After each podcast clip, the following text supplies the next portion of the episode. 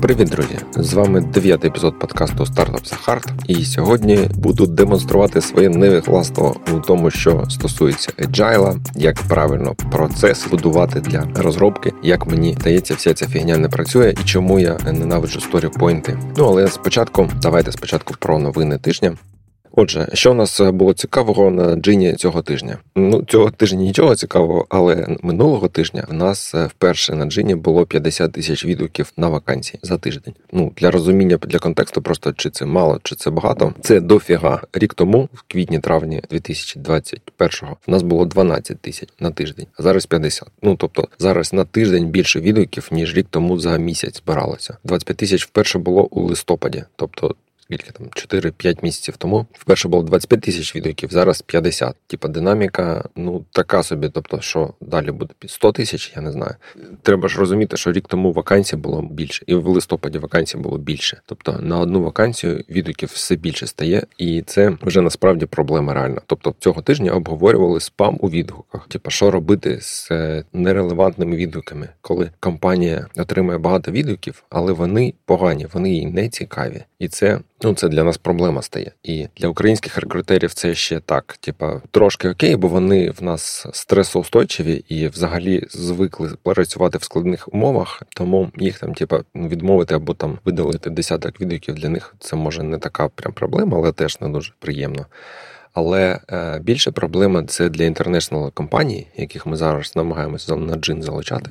Ну, представте, да, ви два тижні вмовляли, наприклад, Spotify, щоб він, значить, спробував нарешті джин. Це така суперплатформа, number one marketplace в Україні. Буде куча сіньорних українських кандидатів. І от е, бідний рекрутер або рекрутерка з Spotify публікує вакансію якогось senior React девелопера і отримує там три десятка відгуків від людей з неєвропейськими прізвищами або джуніорів. І, типа, думаю, ну ніфіга собі, нафіг нам цей Djinni, це якийсь bullshit, ми не будемо цим користуватися. От і і джуніорів я ще можу е, зрозуміти. Їм всі кажуть, що якщо ти джуніор, то треба відгукатись на все, навіть якщо ти не підходиш. Ну окей, ладно. Хоча ну senior React, ясно, що ти точно не підходиш. Але проблема з відгуками з кандидатів з Азії, з якихось африканських країн і так далі, якихось е, коротше дивних локацій, які мало хто з роботодавців насправді розглядає, і вони прийшли на джин ці кандидати, тому що в нас є такі вакансії. У нас є вакансії на ремоут, і тому як тільки ти кажеш, що ти глобальний ігрок, в тебе є глобальні вакансії з ремоута, welcome to hell, та тебе знаходять так чи інакше, як такі кандидати з якихось країн, які відгукуються на все, що попало, не читаючи.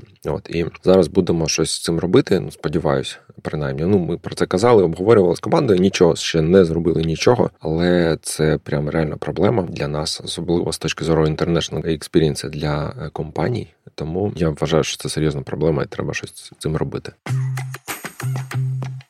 Ще з цікавого на цьому тижні я казав минулого разу про ICP, це Ideal Customer Profile, твій ідеальний портрет компанії користувача. От і ми почали щось з цим робити. І з'ясувалося, я був здивований дуже, що в нас всього лише 24 2-4 компанії International знаємо ми більше ніж на 5к доларів. Мені здавалося б, їх е, мало бути більше, але що що маємо, то маємо. І третина з цих кастомерів, цих компаній, які наймали на 5к, третина це штати. Це теж цікавий point. Ну, будемо далі робити ICP, побачимо, які ще сюрпризи він е, знайде.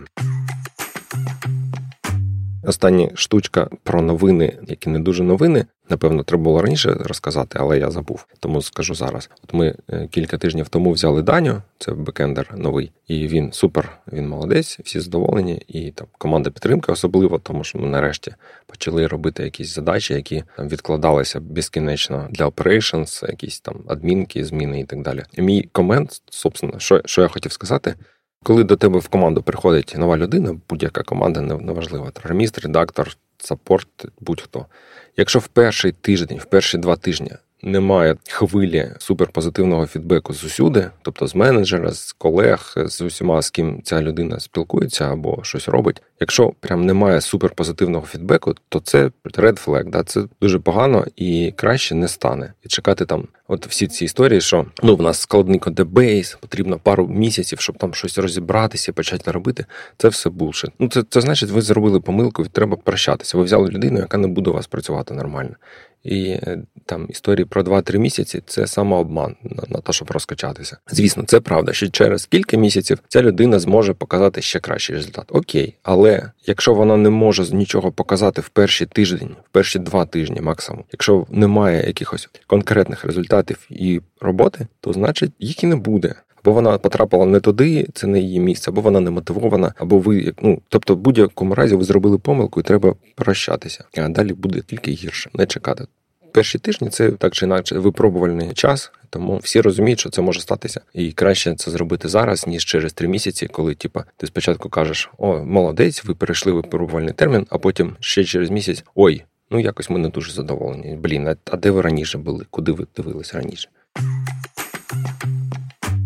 Ну і тепер переходимо до головної тези цього епізоду. Це чому я ненавиджу сторіпойнти і що з ними не так. І я почну з того, що розкажу, як, на мою думку, працює традиційний процес планування спринтів для розробників. Можливо, він так не працює, але я це бачив у нас в якоїсь ітерації деякий час назад, і мені це не подобалося. От я розкажу, як воно у нас було, в чому цим проблеми, і як ми зараз перебудувалися. От традиційний процес. Тобто є у нас спринт, і є, наприклад, техліт або оунер, або якийсь там agile коуч, або не коуч. Ну коротше, є хтось, хто роздає задачі, грубо кажучи. Тобто він достає там з корзинки е, по черзі задачі, і команда на них дивиться, робить естімейти, обговорює. Типу, от є задача X, там додати плашку на сторінку вакансій. Так, ну я думаю, один каже, я думаю, це там два сторіпойнти. Я думаю, п'ять. Окей, там якось визначились. Е, далі наступна задача теж е, обговорюються, оцінюються далі, далі, далі, поки не збирається досить задач на спринт. Наприклад, ми знаємо там з історичних даних, або там просто ми так вирішили,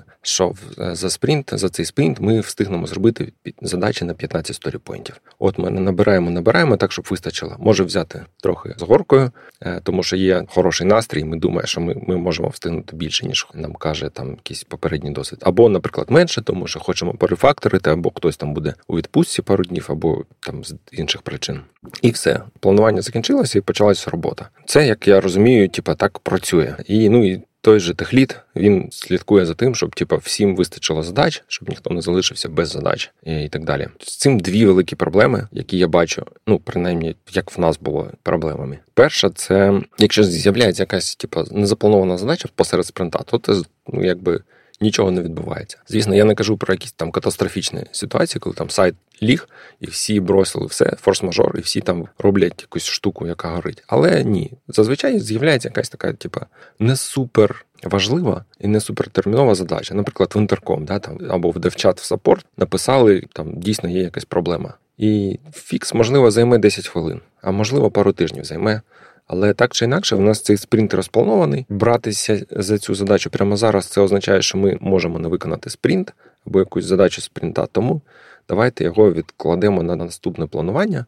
На наступному плануванні з'ясовується, що є інші задачі, які теж потребують уваги, тобто воно не попадає в наступний спринт, і типу, Задача на 10 хвилин може зайняти там 2-3 тижні, поки до неї дійдуть руки, а може взагалі не дійдуть. Тобто у нас, наприклад, зазвичай не доходили, і в беклог постійно зростав кладбище задач. Да? Тобто там просто склад задач, якихось, типу, не дуже важливих, але простих, але тим не менш ніхто їх не робить, і вони там складаються. І це е, дуже погано, дуже погано. Швидкість це для стартапа супер важливо, і якщо ти не можеш швидко якось реагувати, в тебе будуть проблеми. А коли задача на 10 хвилин займає 3 тижні, то це апріорі ти не можеш швидко реагувати. Це є відсутність швидкості. От це перша проблема. Друга проблема, що цей процес е, він неправильно розставляє акценти, тобто.